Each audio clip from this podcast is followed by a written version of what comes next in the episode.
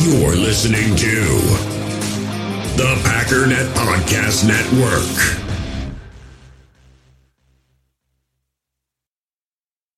We all have smartphones, and we all know they're pretty amazing, but they also can be amazingly distracting, especially when we're around other people. So, US Cellular wants us to reset our relationship with our phones by putting down our phones for five. That's right, a company that sells phones wants us to put down our phones. And to see what we find, learn more at uscellular.com forward slash built for us.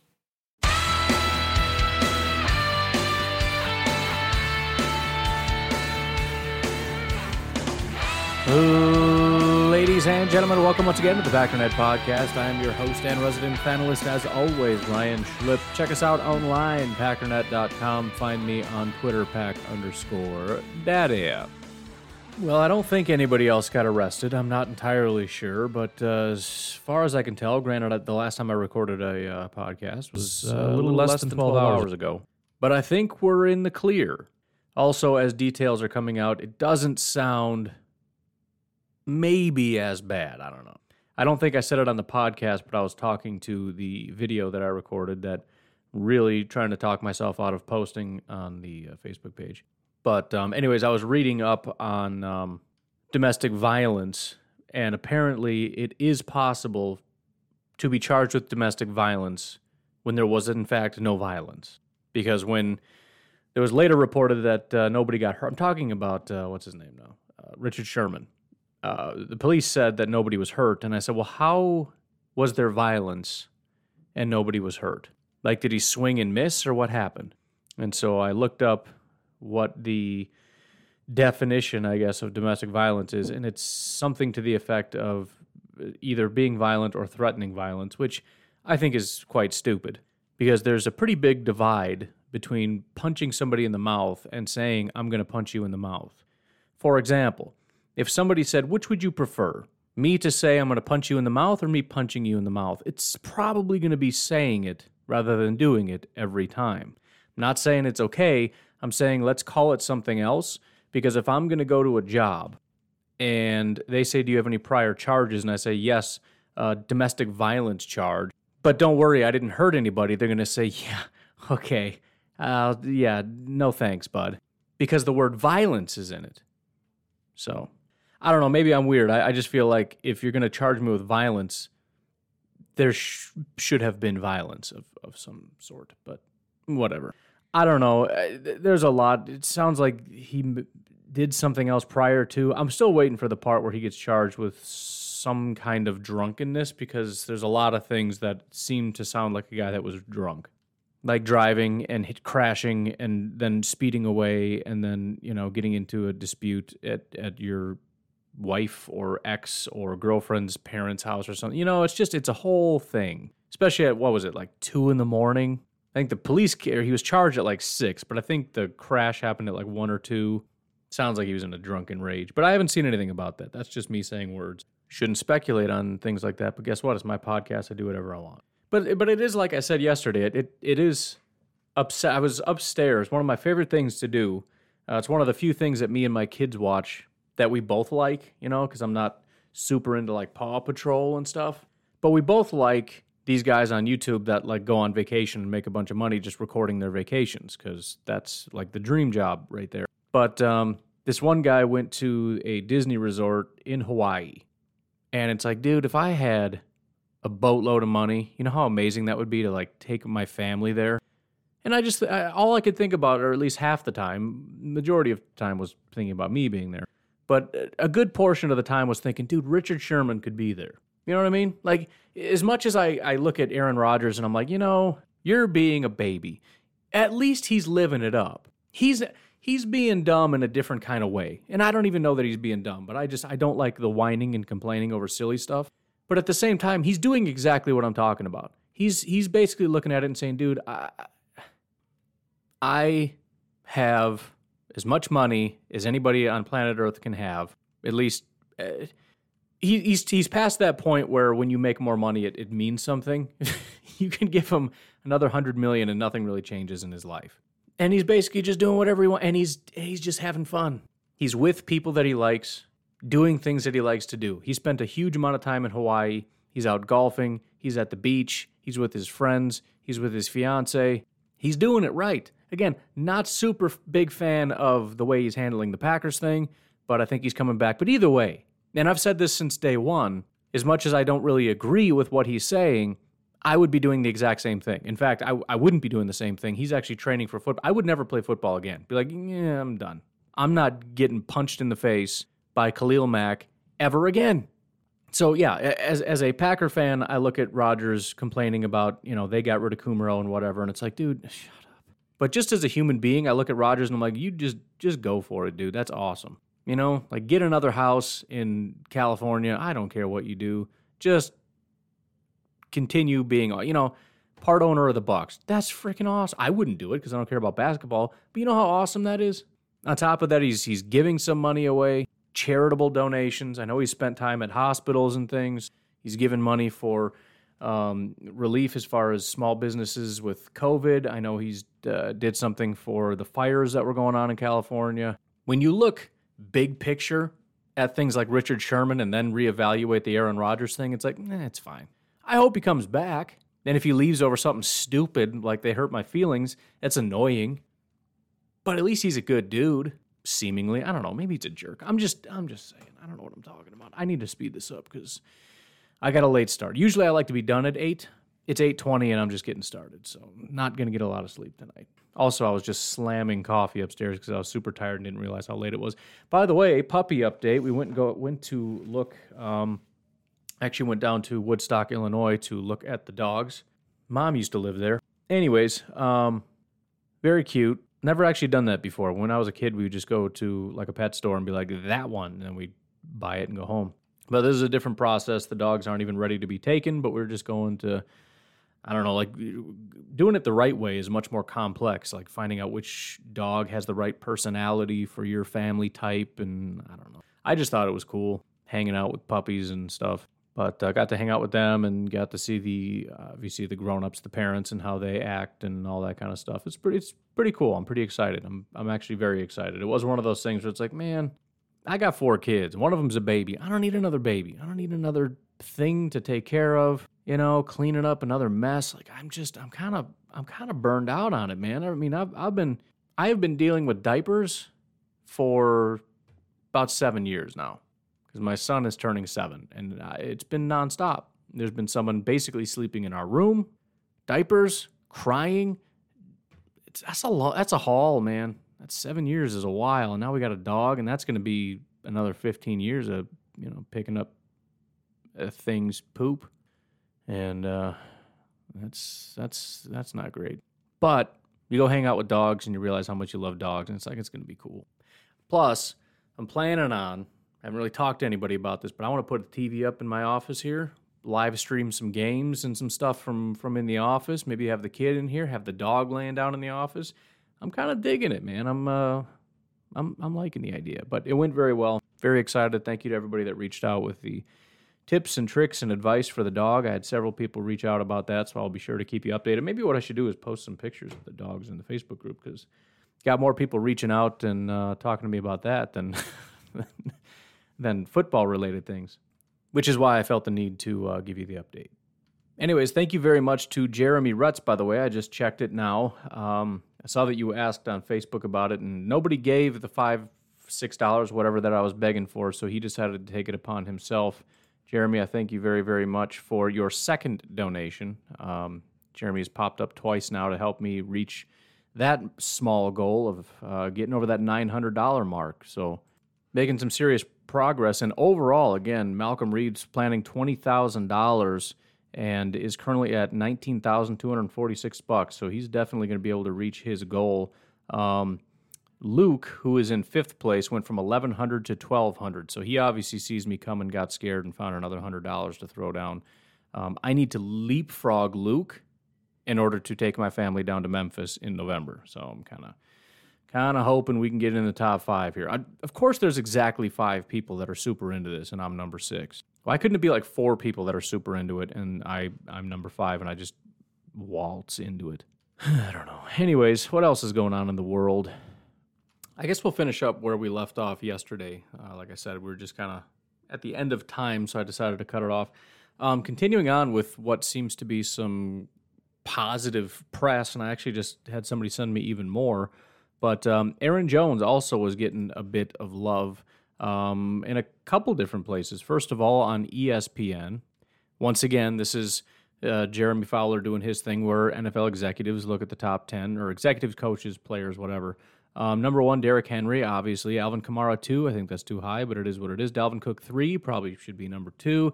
Uh, Nick Chubb, Christian McCaffrey, Saquon Barkley, all freaks. Ezekiel Elliott, eh, whatever.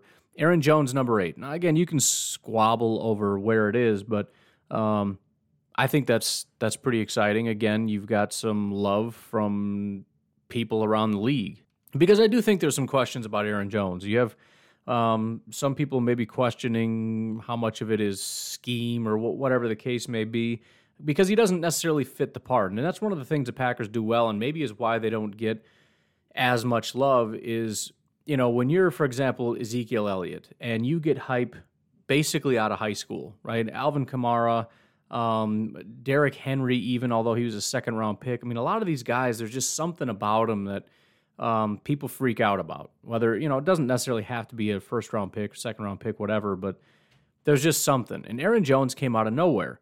In other words, the Packers just did a very good job of evaluating and selecting a player. And um, so people just have a hard time wrapping their head around it. Similar to, to Tonyan, I guess, where they're go- he's going to have to really prove it. And I, and I guess I can't really complain about that because I'm saying the same thing. But the reason why it's so easy for people to put, for example, Ezekiel Elliott one spot ahead of him, even though he has not been as productive, even though he has he's sort of underproduced based on where he should have been consider all things considered. You know you look at the offensive line he's been running behind and all that other stuff.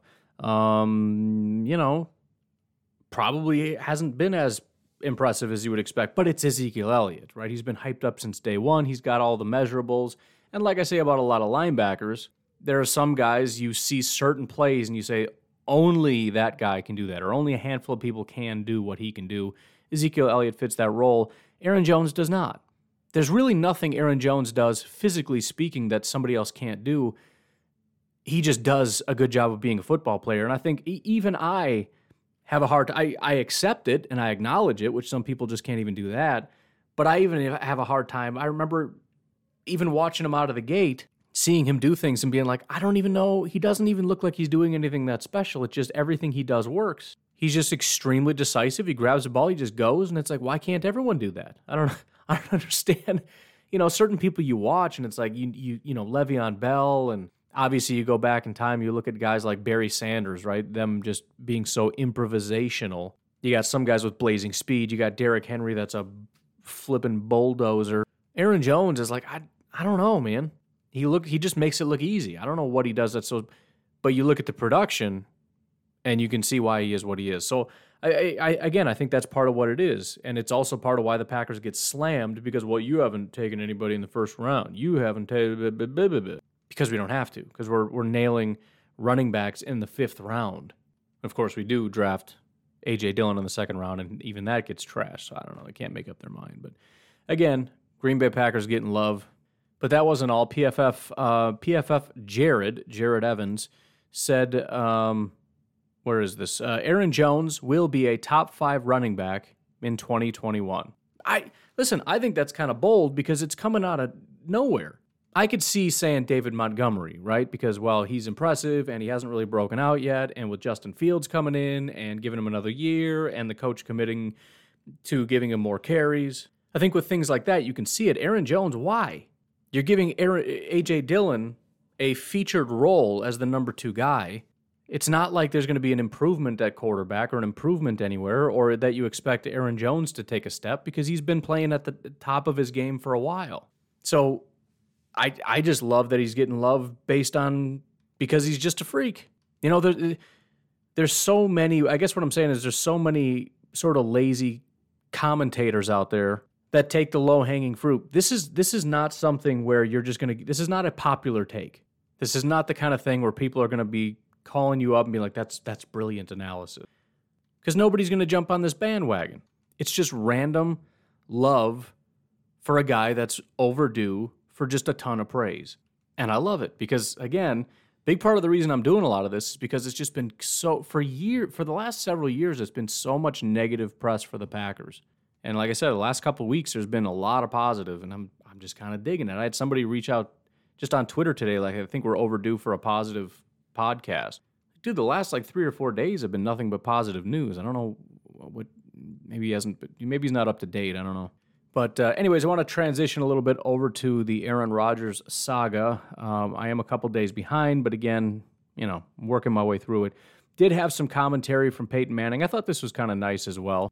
A lot of people like to interject their own opinions, and especially with players, they are very um, on the side of the players, right? I, I want Rodgers to go to a better location or some kind of a comment like that where it's like, dude, I will just smack you but uh, that wasn't Peyton's take. So I want to play what he said real quick, and uh, you know, we'll talk about it. Obviously, I hope he plays somewhere this year. The fact that Aaron Rodgers might not yeah. play this year is I, I, can't fathom it. He's too good of a player. Yes. Too fun to watch for the fans.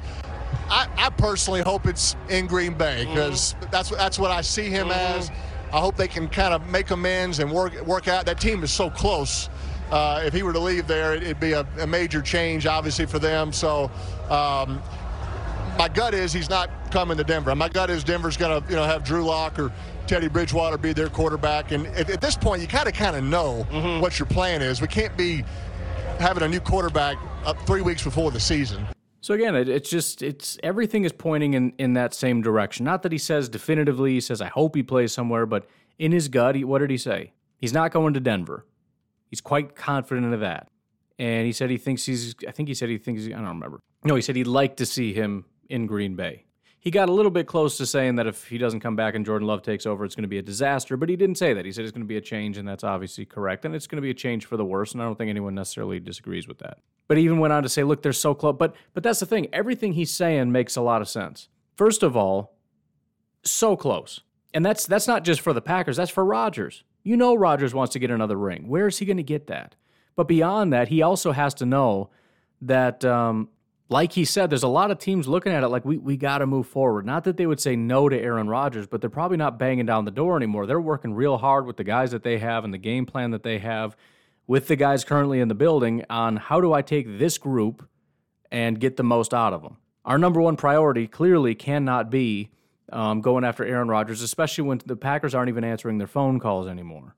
They, in other words, teams have moved on because they have to. Now, if the Packers change their mind, then everyone will kind of turn around and be like, all right, how are we going to make this work? But they won't. So Rodgers already knows that's not an option anymore. So it's come back or sit out. That's it. And again, I, I just I, I can't help but think that it, it's leaning very heavily toward he's coming back.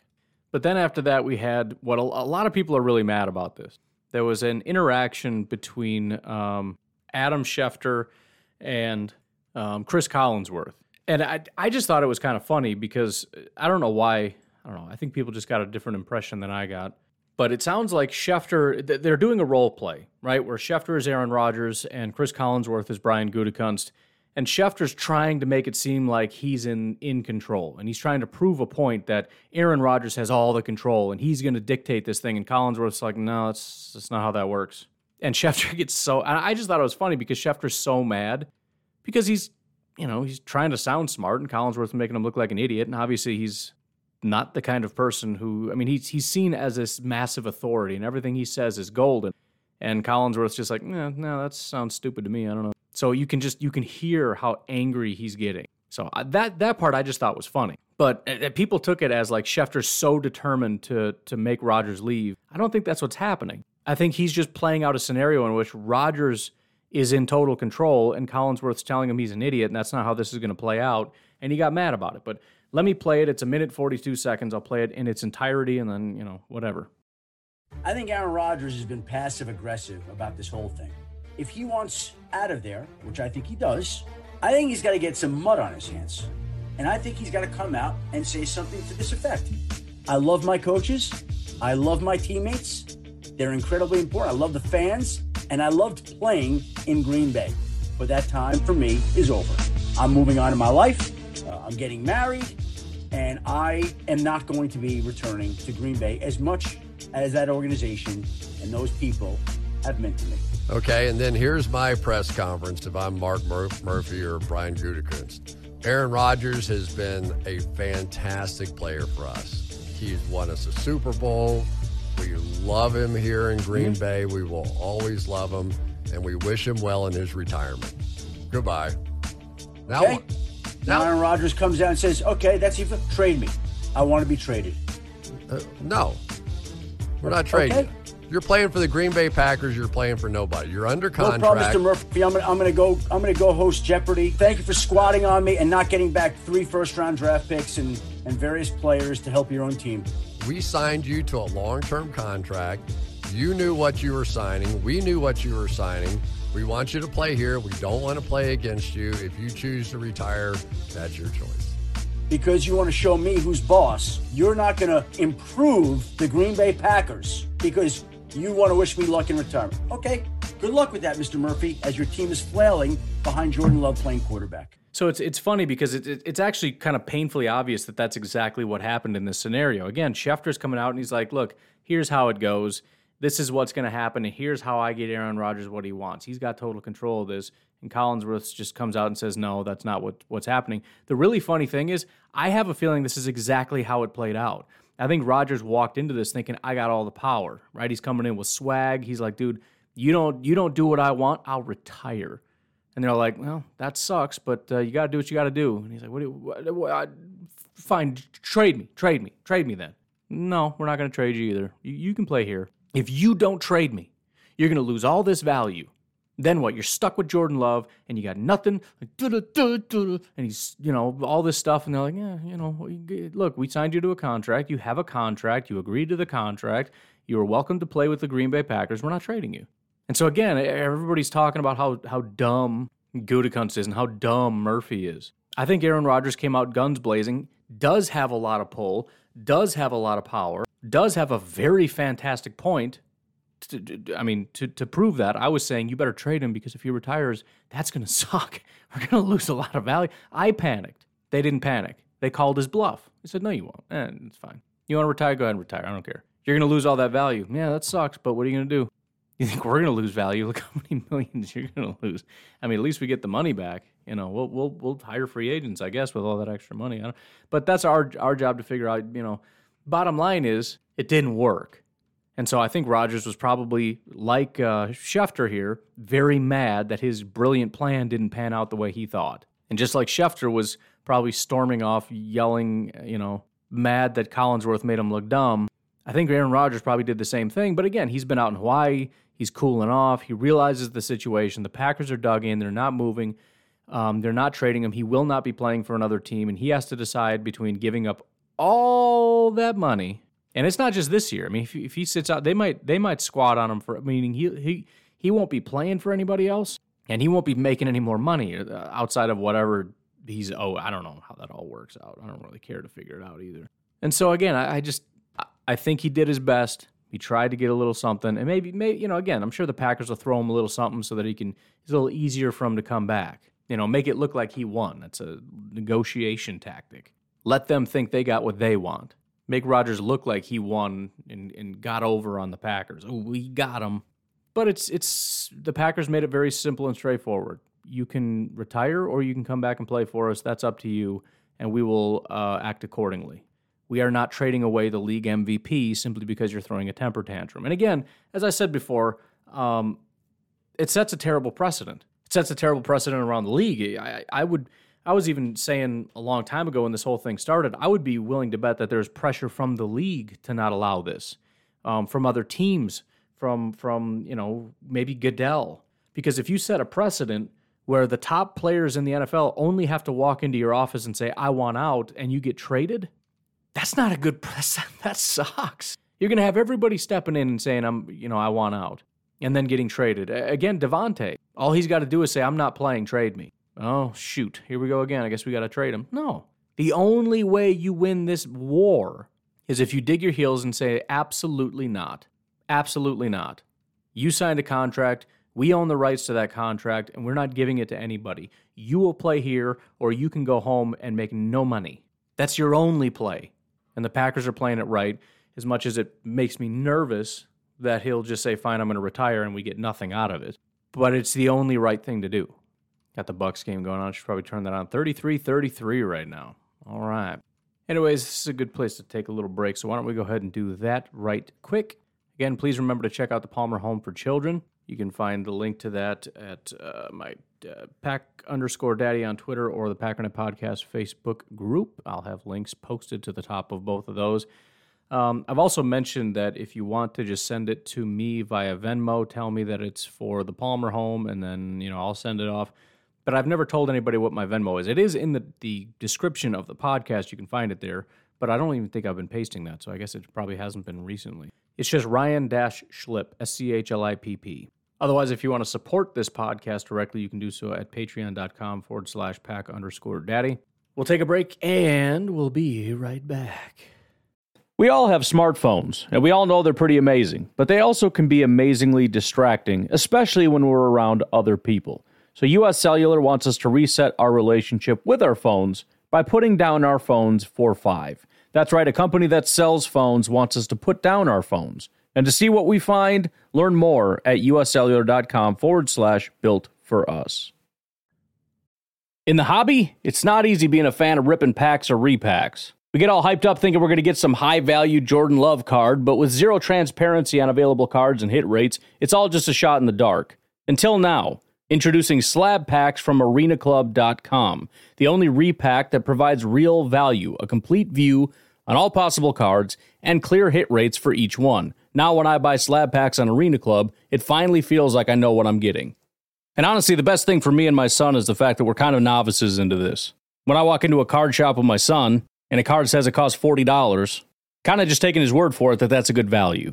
So I appreciate the transparency on grading, as well as just getting excited about seeing what you could potentially get. Right now, you can get 10% off your first purchase by going to arenaclub.com slash packdaddy. Wow, that's crazy offer. 10% off a $400 slab pack. That's 40 bucks right there. Anyways, that's arenaclub.com slash packdaddy for 10% off your first purchase. Got one more bit of good news here. Um, this one was just sent to me very, very recently. This is via 247sports.com via Nick Kosko. Shout out to Probably Not Goot at Off D Clock on Twitter.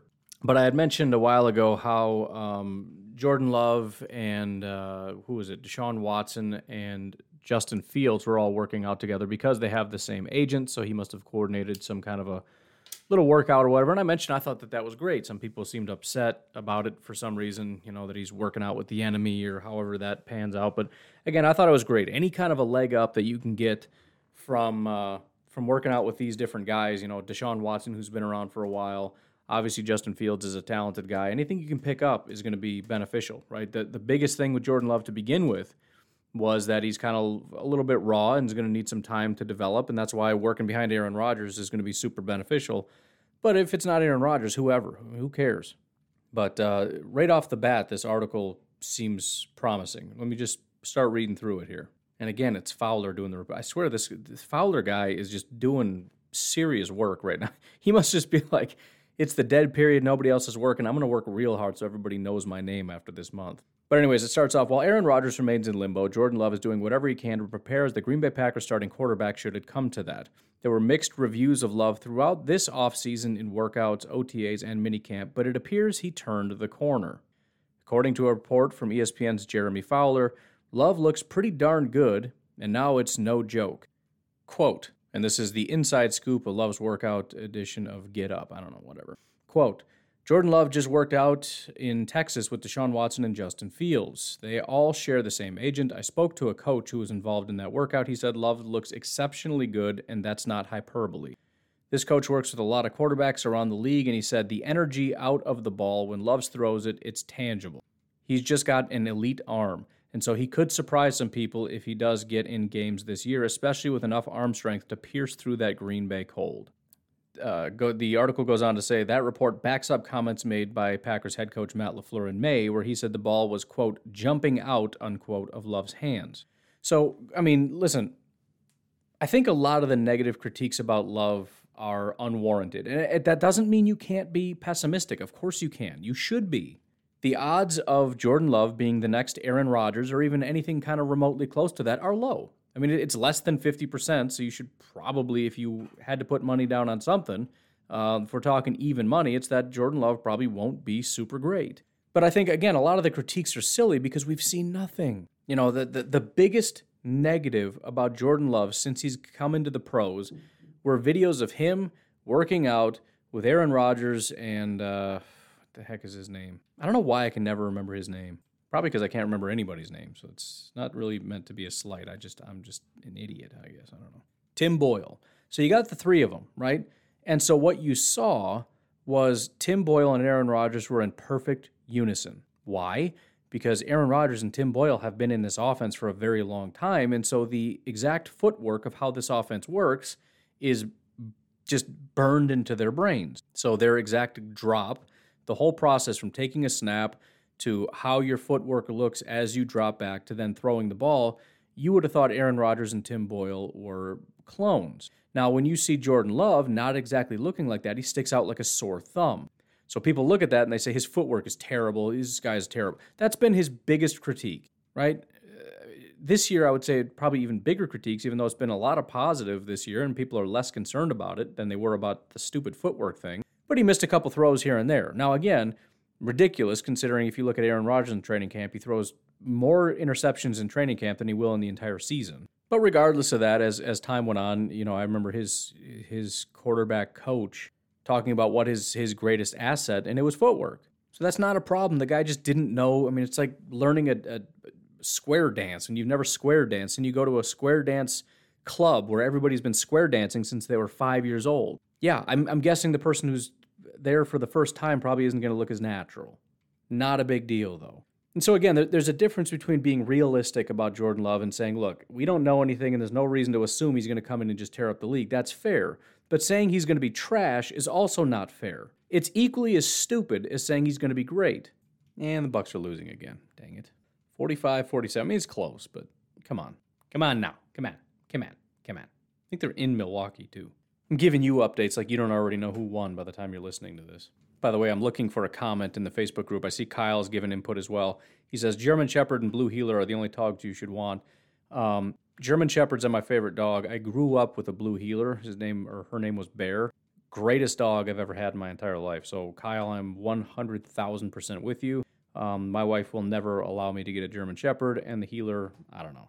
I don't know. I my daughter basically just picked out the dog, and I'm like, all right, that's fine. So I'm with you, but I'm kind of just deferring because I don't. I just I just want a dog. I just don't want a tiny rat thing that's pretending to be a dog. Anyways, now trying to find this comment. So most of the comments, uh, this is via Zach in the Facebook group, seem to be in support of this statement, but this is kind of what I'm talking about. This is via NFL.com, uh, ranking the eight, whatever. It's just a quote. It says, I pondered removing Rodgers from the exercise because I'm not planning on seeing him in play for the Packers again, but ultimately decided to leave him in for now. If Love has to take the field, the Packers instantly have the number 32 starting quarterback in football. That's what I'm talking about. I don't mind saying I'm skeptical. I don't mind even saying he's probably not going to be great. Um, he's going to need some time. But being so deaf, who wrote this? I want to click on the article. He provided that here. Adam Schein. Adam also seems to be quite confident Aaron Rodgers won't be coming back. I don't know. He's the only one that's heard these recent comments and has come to the conclusion he won't be coming back. He says here, um, I think the disdain for the organization is beyond real and beyond repair. No show at OTAs. Rodgers also skipped minicamp for the first time in his career. His public comments in recent weeks give you no reason to believe he'll be back in Green Bay. Um, I mean, the, this reminds me of another Twitter spat where somebody was basically saying if you don't spell it out exactly, then it's not real, right? There's there's no problem in with Aaron Rodgers and all this stuff going on. It's all made up by the media. And it's like they provided a bunch of context. Like, what about this, this, this? Well, he never specifically said. Well, well, of course he didn't. Why would he? But whatever. But again, this is the problem I have. You're you're telling me you know that he's going to be the number. I mean, this and it's this whole thing that he's writing here is nonsense just the way he's writing it, everything is so definitive. I mean, it's very like Skip Bayless esque. It's not like reporting, it's not even legitimate analysis. Everything is best or worst ever. That's that that's how Stephen A. Smith talks about things. That's how these shock jocks talk. I think this person is the greatest in history, and I think if Jordan Love takes over, this they'll be the worst in history. Right? That's Stephen A. Smith stuff. I don't know anything about Adam Schein. Sheen, whatever. Sheen would make sense because him and Charlie probably partake in the same recreational activities based on this article. I don't know. But wh- wh- again, and, and the comments to this were mostly like, well, duh, obviously Jordan Love's going to be stupid. Why are you so offended by this? Dustin agreed. Jeff agreed. Jason more or less agreed. It's just, I get that it's just an, uh, a media guy being a media guy, but it's just, I can't listen to people say stupid stuff and not call it out. Again, I'm not saying he's going to be great. Why? Why? And he didn't even say, I'm going to say he's 32nd because I think he's going to be bad based on my analysis or whatever. He says the Packers instantly have the number 32 starting quarterback in football. Just just automatically. And again, this is this is so weird. He's a first round quarterback. No other first round quarterbacks ever ever get this kind of hate. And and I I talked about um, Lamar Jackson and after I already provided context about Lamar Jackson, I had somebody reach out after that podcast and say, "What about Lamar Jackson?" But the point is, Lamar Jackson didn't have this much disdain. He was it was split down the middle. Some people said he'll never be a good quarterback. He's just a running back. Some people said no, he's going to be one of the greatest ever. It was like 50-50. Nobody, nobody is saying that uh, Jordan Love is going to be great. I'm saying I hope he's great. I'm saying I really liked a lot of things that he did in college, but I just I just I, I can't say I don't get it because uh, obviously this is where everyone jumps in and say, "Well, they just want you to talk about it." And again, I'm going to people act like I wish they would stop. And I, I don't really. I don't know why they do it. I would never do that because it's not worth a paycheck to me to make myself look like an idiot. You can provide good analysis and detailed analysis and still get a bunch of clicks. I mean, you, your article says um, ranking the eight NFL divisions by quarterback West is best, East is least. There's your title. That's your clickbait. That's how you get people in. Now you can put whatever whatever words you want in here. And you can actually make yourself sound smart while you're writing all this. I mean, there's there's a lot of words in here. I would guess I don't know, over a thousand. Lot of lot of hours spent working on this. And you decided to say that if Love takes the field, they're instantly the number 32 starting quarterback. It just doesn't make sense, especially considering there was a quarterback by the name of Jalen Hurts who's considered like the worst pick the Eagles have ever made, which I think is is a little silly, but a hated pick who was not a good quarterback, who was like one and four, who was picked after Jordan Love, not as talented as Jordan Love. Jordan Love had a year to sit behind Aaron Rodgers while while Jalen Hurts is in a mess of a situation with a mess of a coach and a mess of a quarterback situation who does not have the weapons, who does not have the offensive line. He does have a decent one, but not as good. Does not have anything that Jordan Love has. But we know definitively he's going to be worse than Jalen Hurts. Why? Why does he get more hate than Jalen Hurts? He was drafted before Jalen Hurts had a year to sit behind Aaron Rodgers. I don't get it. The Carolina Panthers are going to be playing Sam Darnold. Sam Darnold wasn't even in the top 32 at quarter. He was somehow ranked 35th of all quarterbacks. He's going to Carolina, which is an absolute mess. And you know 100%. You already have the context that Darnold is trash, but you know Jordan Love is going to be worse. If he's just slightly below average, he's better than Darnold. I'm not even going into the fact that maybe he's better than just than Justin Fields. Forget that. Forget, let's just assume Justin Fields is better. Fine, I don't care. He was drafted a couple picks earlier, and despite the fact that he doesn't have any experience, like Jordan Love kind of has, at least he's had a year in the NFL sitting and watching and learning. But forget that. I'm, let's not even talk about. Fine, we just know Justin Fields is better. Fine, done. You know he's worse than than Lock. Do you know how bad Lock is? The guy's got Garett Bolles blocking for him. He's got a decent offensive line. He's got Albert Oke, who was a very good tight end. He's got Noah Fant, who's talented. He's got Jeudy. He's got Sutton. He's got all of this talent around him, not to mention a really good running back group. And that offense was terrible almost entirely because Lock is just straight up trash. But you know Jordan Love is worse. 100% guaranteed to be 32nd. I'm just I'm just saying I don't understand that. You know that that and, and, and it's situation. How do you know Jared Goff isn't going to be worse in Detroit? Do you know uh, who is De- Detroit's number one wide receiver right now? Who is it? Breshad Perriman, who was who was I mean, granted, yeah, I was I was high on Perriman. I wanted him here. He was ranked 92nd last year. That is a rough situation to be in. Hockenson basically has to be the number one receiver out there. How about the Texans? I don't even know who their quarterback is going to be. Is it Jeff Driskel, Tyrod Taylor, Davis Mills? Who's taking the who's taking the reins out there? Tyrod Taylor was just as bad as the rest of the guys I've listed so far last year. 59 overall grade. The year before that was a 66. The year before that was a 47. Tyrod Taylor's been very bad for three straight years. The Colts are putting Carson Wentz on the field. You know, but he was 65 last year. That was his grade. He was very, very bad. Tua's grade last year was a 65. Barely average. The freaking Saints have Taysom Hill and Jameis Winston. Taysom Hill and Jameis Jameis Winston had a 43 overall grade last year. He is hot garbage. You can't even give him enough respect to say, I think he's going to be better than Taysom Hill. This is so just stupidly disrespectful to Jordan Love. I listen, and, and, and again, it's like people are blinded by the fact, but it's going to be such a big drop off from Aaron Rodgers. That has nothing to do. We're not comparing him to, to Aaron Rodgers, you dummy. We're comparing him to Taysom Hill. Yes, it's a big drop off from Aaron Rodgers. Of course it is. But we're not measuring him to Aaron Rodgers if Aaron Rodgers leaves. Week one, we're comparing him to Taysom Hill or Jameis Winston, who graded out even worse. That is so unbelievably disrespectful. You know for sure he's going to be worse than Taysom Hill. What in the world are you talking about? Again, the Eagles, you got Joe Flacco and Jalen Hurts, 56 overall grade. You got a 56 for Nick Mullens and a 55 for Joe Flacco. That's the group they have to figure out over there. Jalen Hurts was terrible last year, playing on a terrible team, and was drafted after Jordan Love. And you know Jordan Love's going to be 32nd. And again, this is why people in the Facebook group are like, dude, what's the big deal? It just is. It's stupid. It's not a reasonable take. Well, we don't know that he's going to be good. The reports were bad. So what? I'm not worried about training camp reports. We have actual data that says Jalen Hurts is hot garbage. We've got years of data that says we know that Andy Dalton is garbage. And that just completely leaves out all the other rookies that are coming into the NFL. And you know, not all of them are going to be dominant.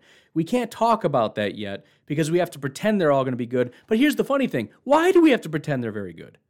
Why do we have to pretend they're all very good? Because we just assume that rookies, when they come in, are going to be dominant until we actually watch them. We give them the benefit of the doubt. You know who doesn't get the benefit of the doubt? Jordan Love. I just, I know we've done this before. I know we've already done this, but it just. Adam Schein is just a it's just, I mean, it's just it's just a stupid sentence. Again, Peyton Manning said they're going to fall off, and yeah, definitely, right? They're so close to winning a Super Bowl, and if Rodgers leaves, they're not so close to winning a Super Bowl. Yep, totally reasonable take. If he leaves, they might not even make the playoffs. Yep, totally reasonable take. If he leaves, Jordan Love is automatically the 32nd ranked quarterback in football. Stupid. Stupid sentence the odds of Jordan Love being as good as Aaron Rodgers or good enough to take him to the to the playoffs or being the next in line are low. The odds of him being the 32nd ranked quarterback are also low. That's not a reasonable take. That's a stupid take. That's idiotic. There's nothing rational here. And again, it just it's it's right in line with everything else with with Matt LaFleur and the whole group where it's just like I just I just think he's trash. And it all ties into this weird Aaron Rodgers thing where he's so good everyone around him has to be bad. And it's such a weird way of it's not logical, it's not rational. But I guess you don't really become a journalist because you're rational. That's it's a different part of the brain that works there. Good writers aren't necessarily good mathematicians or logicians. I'm I'm, I'm learning that because there there there almost seems to be an inverse relationship there. Anyways, we can end it, but why don't we go ahead and um, there's one. Nope, that's the wrong link. Sorry, I saved it on my phone.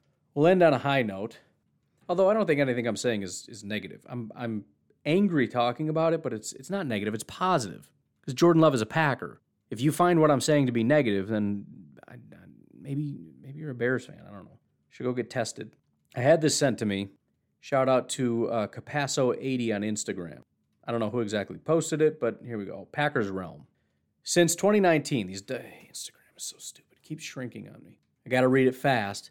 Uh, Khalil Mack, 69 solo tackles. Za'Darius, stupid Instagram. Can I freeze this? I can. There we go. I got it. 69 compared to 76. And just so we're clear, it's not because Khalil Mack hasn't played as many games. 24 compared to 25. So it's one more game.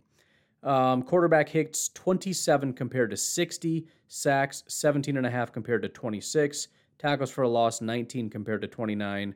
Um, eight forced fumbles compared to Za'Darius's five, so Khalil Mack wins that one. Um, again, games played 24 compared to 25. Now, I have yet to verify that, so why don't we go ahead and do it real quick before I kind of launch into this? So, first of all, um, just this past year, um, they tied as far as pressures. They both had 59 pressures. Um, sacks, 10 for Khalil, 14 for Za'Darius. These are PFF stats, by the way. This is where I'm getting them from. Hits, Khalil Mack had four, Za'Darius had 14, so quite a bit more. Tackles, Khalil Mack 29, uh, Za'Darius 31. Missed tackles, Za'Darius 6, Khalil Mack 4. So Za'Darius wins or loses that one, but not by much. It's a small number. Stops, which again, negative plays for the offense, Khalil Mack 33, Za'Darius 38. Now remember, this is Za'Darius' down year. Now, technically it was Khalil's also, but this is Za'Darius' down year. Forced fumbles, um, Khalil Mack 3, Za'Darius 4. If we go back to 2019, Khalil Mack 70 pressures, Za'Darius Smith 105. Sacks, Khalil Mack 9, Za'Darius 18. If we look at uh, hits, 7 compared to 24. Tackles, uh, 34 tackles compared to 34 tackles. It's a tie. Missed tackles, Khalil Mack 11, Za'Darius uh, 9. So he actually had less last year. Stops, Khalil Mack 34, Za'Darius 40. Forced fumbles, Khalil Mack 4, Za'Darius 1. So the, the biggest so not only is it awesome that Za'Darius Smith has outpaced Khalil Mack over the last two years um, in just about every category, but the, the reason why I, I think that this is especially interesting to me is the simple fact, and I just heard this recently. I was listening to, I think it was the CBS podcast, I forget what it's called, but they were talking about Jordan Love, so I wanted to listen to it. I honestly don't even remember what they ended up saying because I was distracted. We were on the car ride and my wife was talking to me, so I couldn't really listen. But um, in fact, it might even be paused on the part where they were talking about it because I just decided to give up on it. But um, they had mentioned how the Khalil Mack thing, at this point, it's pretty obvious that the Bears won that trade. And I said, why, why is that obvious at this point? It's, it's so funny to me because most people just look at it and say, they look at it through the lens of who cares about draft picks. They, they, they don't know what they can't see you can't see what they lost. So as long as Khalil Mack plays and is a good player, which he has been, he's been a good player. He's graded out phenomenally. He is a he's a fo- absolute force. I'm not doubting that he's a good player. I'm not saying that he's not a good player. But nobody looks at the value. Look at the price. Look at what his salary cap hit is. Look at what they had to give up in terms of draft capital. You're telling me that Khalil Mack was obviously worth it, was he? If, if that was an obvious win, then what is Za'Darius Smith, who's making a fraction of the amount of money and cost nothing? They didn't have to give up a single pick. He was a free agent. Why is it just a given that Khalil Mack was the right decision when they could have gotten that level of production from other players for a lot less? They didn't have to give away multiple first round picks as well as, I mean, what are we talking about salary cap wise here? Average salary $23.5 million. Um, salary cap it actually goes down for some random reason this year. It was $26.5 million last year. There's a weird dip. maybe it's, uh, I'm guessing it was some kind of a restructuring this year to save some money because they continue to push money out, which just means it's going to go up from now on, which means they got some decisions to make. It's only 14.6, which is great. It goes up to $30 million next year, meaning they're getting into we might need to get rid of them territory. They can't get rid of him this year because it's $38.4 million, right? A lot of dead cap hit because they pushed a lot of money out. But even next year, $30 million, and they can't get rid of him. Why? $24 million cap hit.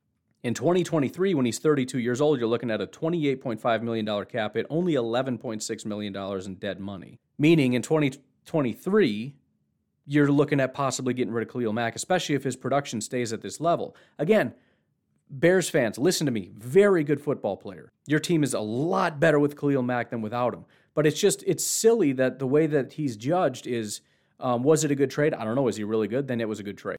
In other words, there's no, they could have been paying him $40 million a year and given up seven first round picks, and it doesn't matter because it's like, oh, yeah, but was it a good trade? Well, I don't know. Uh, who is it? Khalil Mack. Oh, he's so good, right? Oh, yeah, he's real good. Well, then, yeah, they totally won that trade. At what point do we assess value? He's had 19 sacks in two years. That's not that impressive. His pressure rate was 11%. That's that's like Kenny Clark level, which you know again Kenny Clark has been eh, right. I, I had said Kenny Clark and um, Mike Daniels they were in like that 12 13% pressure rate. That's good. You you pay that much for Khalil Mack, you want him in that 15 16 17% Aaron Donald range. That's what you expect from him. All right? The year before he got traded to Chicago from Las Vegas, he had 98 pressures, which, by the way, again, Za'Darius uh, had 105. Khalil's never had that. He had 98 was his highest in 2016. But 98 pressures, 11 sacks, 11 hits, and 76 hurries. He's always a hurry monster. He gets tons of hurries, not a lot of sacks or hits necessarily. His highest, well, his highest was 16. I sh- should point that out, but and again, he's a fantastic football player and an, an, underrated run defender is, is the other part of his game. He's a very good pass rusher, but he's he's almost as good, if not better, against the run. So he's a very well-rounded guy, just a dominant force off the edge. But just just the complete lack of ability to look at it and say, I don't know if you needed to go this route. You know, you can get similar production. Again, just just look at Za'Darius as a benchmark. If you can get that level of production from Za'Darius Smith, then what is the level of production you should be getting from Khalil Mack when you factor in the extra amount of money and the draft picks? It's more than what they're getting. And if we're not going to say that and say, well, then that's unfair because Za'Darius is such a good pick, then why does Gutekunst get no credit for it? Why is Gutekunst considered a schlub? Why are we still talking about how he doesn't do enough for the Green Bay Packers? Because we should be looking at that as one of the greatest pickups in free agency in the last 10 years picked up off the street, was not at all considered one of the top prospects, but he was paid like one of the top prospects. He had everybody, myself included, kind of looking at that sideways going, Really? Who? That like rotational guy who's getting a fraction of the snaps over in Baltimore. He's like the number three or four pass rusher who kind of comes in occasionally. You're going to pay him top pass rusher money? And he comes in and he dominates. And again, on a quote unquote down year, those are my words, but on a down year, he had 14 sacks. He's outpaced Khalil Mack both years that he's been in Green Bay. He's not he's not as good of a run defender. But let's let's be completely honest about it. Khalil Mack was not given what he was given to be a run defender. He was given what he was given because he's the best pass rusher in football, and that's not what he's been. He's not been as good as a lot of guys, including Za'Darius Smith, including you know the the guy out in Tampa who got paid a fraction of the amount of money. Shaquille Barrett, which by the way, another guy that I was saying the Packers should go get. Um, T.J. Watt, Emmanuel Ogbah. Miami acquired Emmanuel Ogbah for a fraction of the price, and they got 66 pressures and 10 sacks out of him. Right? This is what you get picking up guys off the street. Detroit got 61 pressures and 10 sacks out of Romeo Okwara. So, you know, again, is Khalil Mack a dominant force? Yes. Should the Bears be extremely excited about having Khalil Mack? Yes. Should we just automatically write this off as that was a fantastic trade for the Bears? No. I don't think it was. Again, you can get that level of production for a fraction of the cost and having given up no pick. And, and uh, again, nobody wants to acknowledge that the Bears are lacking in. They're how many missed opportunities are they going to have because they keep giving away draft picks? I think the Bears were very, very close and on the precipice of of possibly being perennial playoff team and and getting back to back playoff berths and potential Super Bowl runs. But they lost that not because they missed on quarterback, although that is part of it, but because the team has completely imploded in on itself. They're losing, purging talent left and right and are not replacing it and can't replace it because they've got, got no picks, largely because of Khalil Mack, but not just him. You got Allen Robinson that you went out and bought. You traded up and gave away all your picks now for Justin Fields and the tackle that you got in the second round. And so you're, you're continuing this trend of just, just trying to get that one guy. And it's not, football isn't just about one guy. This isn't basketball. You can't just get one guy or go out and pay for, you know, give everything up for three guys. We got Fields, we got a tackle, we got Khalil, we're set. That isn't how this works, man. You got to build a team. So, you know, all the respect in the world to Khalil for being one of the most dominant forces in football. But was that a good trade? Was it worth the value that they gave up? I don't know that it was. And a lot of people disagree. The people that say you should just trade everything away for like one guy. They love that Khalil Mack trade. They wish the Packers would do that more often. But I think at the end of the day, what you end up with is one valiant swing and your team starts to collapse and it's real hard to repair because you got no tools to fix it. You got no money, you got no draft capital. You can't rebuild this team and you're going to watch it erode and it, it gets real ugly because it takes a long time to rebuild an entire roster. It takes years to rebuild an entire roster, and they're going to be real close to needing to rebuild an entire roster. Now, if Justin Fields takes off, just like we see in Seattle, like I think we're about to see in Kansas City, you can watch a guy really drag a team. You saw it in Green Bay for a while when the roster started to really start to break down. Aaron Rodgers dragged this thing, but that's not what you want. Because at the end of the day, dragging a team means you probably get into the playoffs, but you're not going to win Super Bowls. So, um, kudos to Brian Gutekunst for having the foresight um, to go out and get Za'Darius Smith. That was brilliant.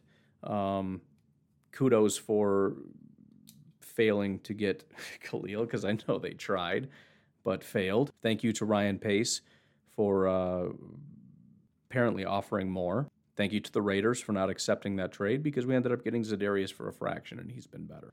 Anyways, I got to get going to bed. You folks have yourselves a fantastic day. I will talk to you tomorrow. Have a good one. Bye bye.